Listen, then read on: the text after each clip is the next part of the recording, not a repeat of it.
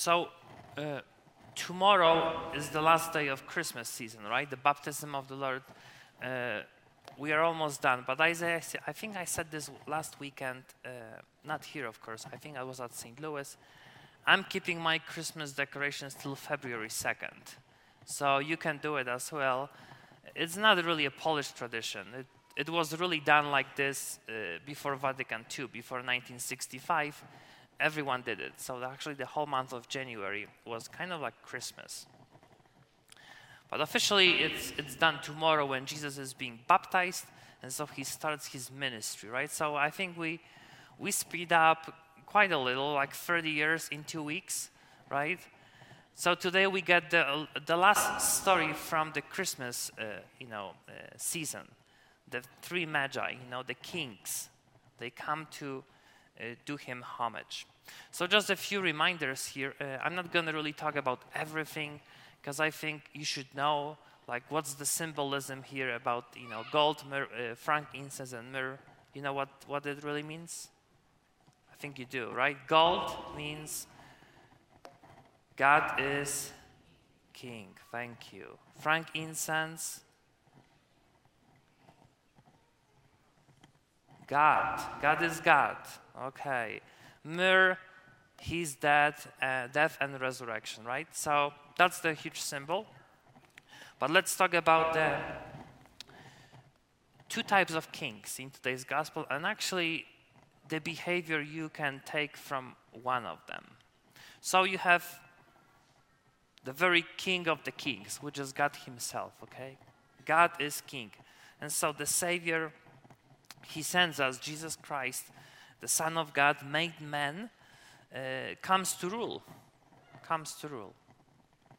Now, when this message is revealed to the king of Israel, which is Herod right now, and the three magi's, right?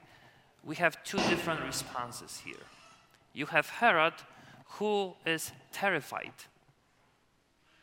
If you know the story why he's terrified, it shouldn't be a surprise for you. This guy was crazy okay? He was not a legit, I would say, king of Israel. He was chosen by the Romans, so he was kind of like a puppet.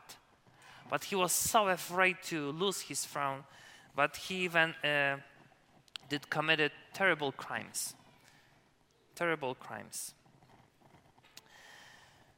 He killed his wife, few children, and I found actually yesterday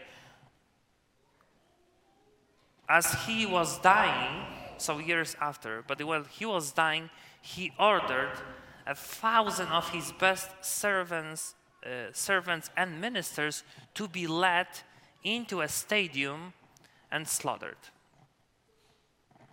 That's what he did on his deathbed. And he did so because he wanted to be sure that there will be mourning and sadness in his kingdom when he dies. Sounds good? No. Terrible king. Terrible king. But we have this group, you know, the three magi, who come to, to do homage uh, to Jesus. So again, two responses. Herod, who is terrified in old Jerusalem because there is a new king, and the, this, these guys who come to do him homage. They rejoice they look for God. And when you look for God honestly, you find Him. That's what happens in today's gospel. They rejoice. They rejoice. Instead of protecting their treasures, actually they give it to God, right? The gifts.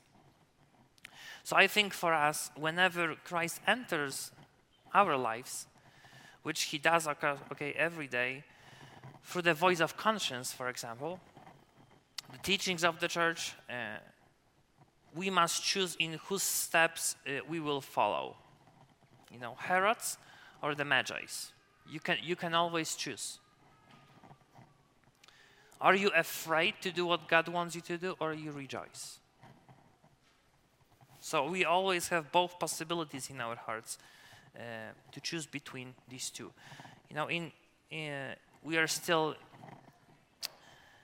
uh, really close to you know the funeral of Pope Benedict XVI, which you know his funeral was on Thursday. So I found his just a little bit of his homily when he became a pope. He gave his inaugural uh, homily in 2005. So this is what actually he said at the very beginning of his pontificate. Are we not perhaps all afraid in some way? If we let Christ enter fully into our lives, if we open ourselves totally to Him, are we not afraid that He might take something away from us? Are we not perhaps afraid to give up something significant, something unique, something that makes life so beautiful?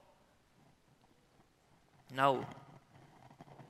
If we let Christ into our lives, we lose nothing. Nothing. Absolutely nothing of what makes life free, beautiful, and great. No, only in this friendship are the doors of life opened wide. Only in this friendship is the great potential of human existence. And only in this friendship do we experience beauty. And so today, with great strength and great conviction, on the basis of long personal experience of life, I say to you, do not be afraid of Christ. First homily of Pope Benedict XVI. Do not be afraid. So, why did Herod try to destroy Jesus, but the Magi tried to worship him? There is one difference it's called humility. Both kings, right?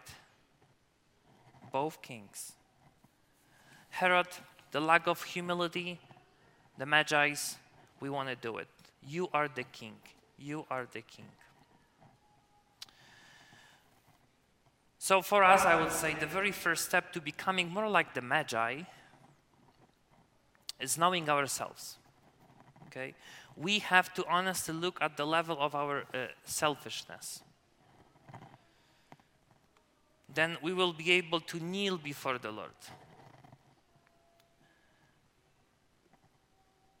and do what the Magi uh, did give him uh, you know, our gifts, sacrifices. Herod, as you know from the Gospel, was planning uh, on ruling Judea without opposition. That's why he was trying to find the king, right, and get rid of him. So, for us, when potential uh, opposition shows up, uh,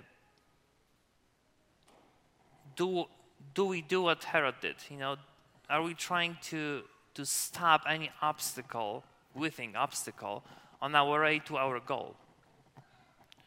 When things don't go my way, when I don't get my way, do I explode like Herod? That's a good question for today. The Magi planned on following uh, the star right to the newborn uh, king's doorstep but when they reached Jerusalem, the star suddenly disappeared. And so their plans were foiled. So, what did they do? Uh, they were calm. They looked for another solution. Okay, they persevered in doing good. And this is how God wants us to act we need to gradually learn uh, to trust God in all circumstances. Whatever happens in our lives, He is in charge. He is God. He is King. Not us. He is wise and good beyond all uh, understanding.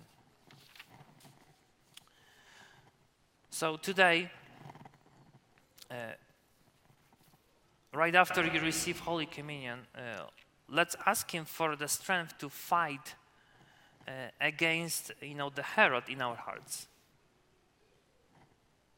To have the courage and perseverance of the magi. Because that's the classic approach to this gospel. You came to this mass right? It should change something in you.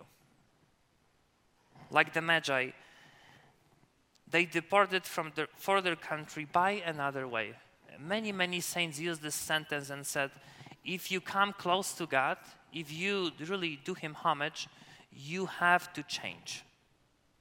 if nothing changes in your life, something is wrong. Right? It's like working out. If you go to the gym, Father Ryan almost killed me yesterday because I, I used, uh, you know, the story of true story from our lives. Um, when every week he says, you know, maybe I should lose some weight, and I always say, maybe you should. And so yesterday, of course, someone told him. So he was like, "If you don't, you keep telling people, you know, I lose, I should lose some weight." I'm like, no, actually, I just confirm what you just said. So, but this is what I always uh, use for. You know, the the point is, if you want to change something in your life, something basic like lose some weight, you have to do something, right? You have to work out. You have to be on a diet, because having a desire. It, does nothing really. I want to be a good Catholic. Great. Do something. If you come here every Sunday, that's awesome. But do you really change your life week by week, you know, slowly? Uh, that's, that's the question for this epiphany. Uh, if I'm like a magi, if I come to God and I really pay Him homage, I give Him my sacrifices, my gifts, something should change in my life. I should go back, even today after this Mass, to my own life by another way. Something should change. That's the question actually for all of us. It's not about losing weight, right? It's about changing your, uh, your life for better, for better. Let's ask ourselves today uh, do I really do something? Do I really change my life? And if I don't, then let's ask God, you know, help me. Help me to do it. Because I want to do it. I don't want to be Herod. I don't want to kill you in my life. I actually want to listen to you because you are the king.